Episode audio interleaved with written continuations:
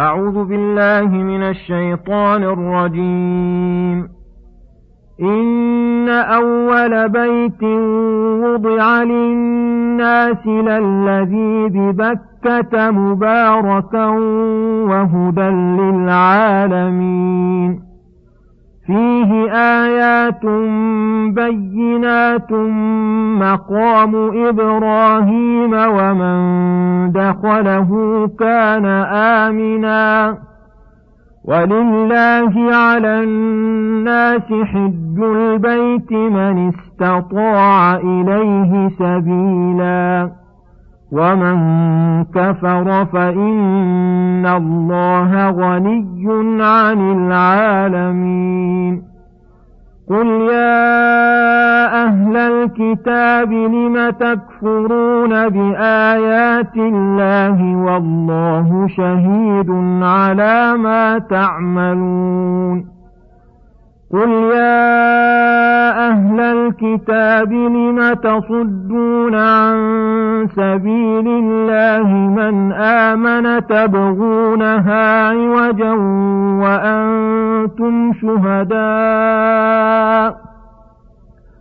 وما الله بغافل عما تعملون يا أيها الذين آمنوا تطيعوا فريقا من الذين أوتوا الكتاب يردوكم بعد إيمانكم كافرين وكيف تكفرون وأنتم تتلى عليكم آيات الله وفيكم رسوله ومن يعتصم بالله فقد هدي إلى صراط مستقيم.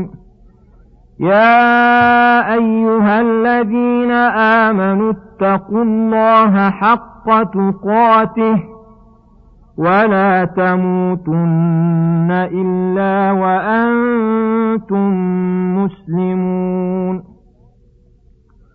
واعتصموا بحبل الله جميعا ولا تفرقوا واذكروا نعمة الله عليكم إذ كنتم أعداء فألف بين قلوبكم فأصبحتم بنعمته إخوانا وكنتم على شفا حفرة من النار فأنقذكم منها كذلك يبين الله لكم آياته لعلكم تهتدون ولتكن منكم أمة يدعون إلى الخير ويأمرون بالمعروف وينهون عن المنكر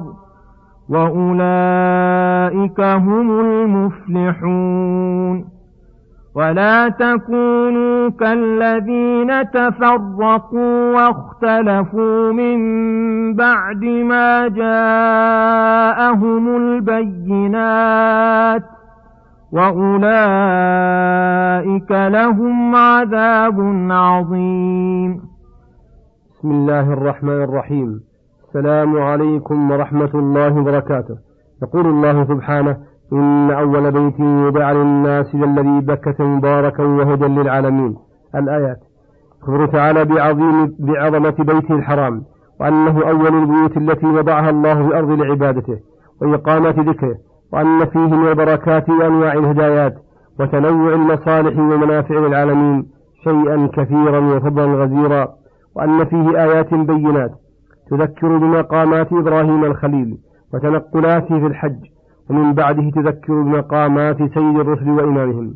وفيه الحرم الذي من دخله كان آمنا قدرا مؤمنا شرعا ودينا.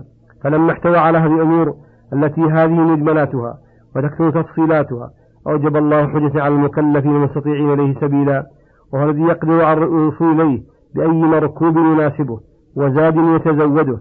ولهذا أتى بهذا اللفظ الذي يمكن تطبيقه على جميع المركوبات الحادثة والتي ستحدث. وهذا من آيات القرآن حيث كانت أحكامه صالحة لكل زمان وكل حال ولا يمكن الصلاح التام بدونها. فمن أدعى ذلك وقام به فهو من المهتدين المؤمنين. ومن كفر فلم يلتزم حج بيته فهو خارج عن الدين. ومن كفر فإن الله غني عن العالمين. ثم يقول سبحانه قل يا أهل الكتاب لم تكفرون بآيات الله والله شهيد على ما تعملون؟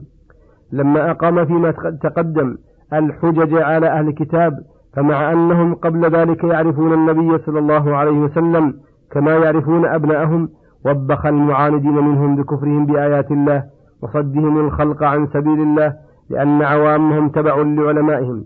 والله تعالى يعلم أحوالهم وسيجازيهم على ذلك أتم الجزاء وأوفاه. ثم يقول سبحانه يا أيها الذين آمنوا إن تطيعوا فريقا من الذين أوتوا الكتاب يردوكم بعد إيمانكم كافرين. لما أقام الحجج على الكتاب ووبخهم بكفرهم وعنادهم حذر عباده المؤمنين عن الاغترار بهم وبين لهم أن هذا الفريق منهم حريصون على إضراركم وردكم إلى الكفر بعد الإيمان. ولكن ولله الحمد أنتم يا معشر المؤمنين بعدما من الله عليكم بالدين ورأيتم آياته ومحاسنه ومناقبه وفضائله وفيكم رسول الله الذي أرشدكم إلى جميع مصالحكم واعتصمتم بالله وبحبله الذي هو دينه يستحيل أن يردوكم عن دينكم لأن الدين الذي بني على هذه الأصول والدعائم الثابتة الأساس المشرقة الأنوار تنجذب إليه الأفئدة ويأخذ بمجامع القلوب ويوصل العباد إلى أجل غاية وأفضل مطلوب. ومن يعتصم بالله ويتوكل عليه ويحمي ويحتمي بحماه فقد هدي إلى صراط مستقيم وهذا فيه الحث على الاعتصام وأنه السبيل إلى السلامة والهداية. ثم يقول سبحانه يا أيها الذين آمنوا اتقوا الله حق تقاته ولا تموتن إلا وأنتم مسلمون. هذه الآيات فيها حث الله عباده المؤمنين أن يقوم بشكر نعمه العظيمة بأن يتقوه حق تقواه وأن يقوموا بطاعته وترك معصيته مخلصين له بذلك وأن يقيموا دينهم ويستمسكوا بحبله الذي أوصله إليهم. وجعله السبب بينهم وبينه وهو دينه وكتابه والاجتماع على ذلك وعدم التفرق وأن يستدينوا ذلك إلى الممات. وذكرهم ما هم عليه قبل هذه النعمة وهو أنهم كانوا أعداء متفرقين فجمعهم بهذا الدين وألف بين قلوبهم وجعلهم إخوانا وكانوا على شفا حفرة من النار فأنقذهم من الشقاء ونهج بهم طريق السعادة. كذلك يبين الله لكم آياته لعلكم تهتدون إلى شكر الله والتمسك بحبله وأمرهم بتتميم هذه الحالة والسبب الأقوى الذي يتمكنون به من إقامة دينهم بأن يتصدى منهم طائفة يحصل فيهم الكفا فيها الكفاية. يدعون إلى الخير وهو الدين أصوله وفروعه وشرائعه ويأمرون بالمعروف وهو ما عرف حسنه شرعا وعقلا وينهون عن المنكر وهو ما عرف قبحه شرعا وعقلا. أولئك هم المفلحون. المدركون لكل مطلوب الناجون من كل مرهوب ويدخل في هذه الطائفة أهل العلم والتعليم والمتصدون للخطابة ووعظ الناس عموما وخصوصا والمحتسبون الذين يقومون بإلزام الناس بإقامة الصلوات وإيتاء الزكاة والقيام بشرائع الدين وينهون عن المنكرات. فكل من دعا الناس إلى خير على وجه العموم أو على وجه الخصوص أو قام بنصيحة عامة أو خاصة. فإنه داخل في هذه الآية الكريمة. ثم نهاهم عن سلوك مسلك المتفرقين الذين جاءهم الدين والبينات الموجب لقيامهم به واجتماعهم فتفرقوا واختلفوا وصاروا شيعا ولم يصدر ذلك عن جهل وضلال. وإنما صدر عن علم وقصد سيء وبغي من بعضهم على بعض. ولهذا قال وأولئك لهم عذاب عظيم. وصلى الله وسلم على نبينا محمد وعلى آله وصحبه أجمعين. إلى الحلقة القادمة غدا إن شاء الله. السلام عليكم ورحمة الله وبركاته.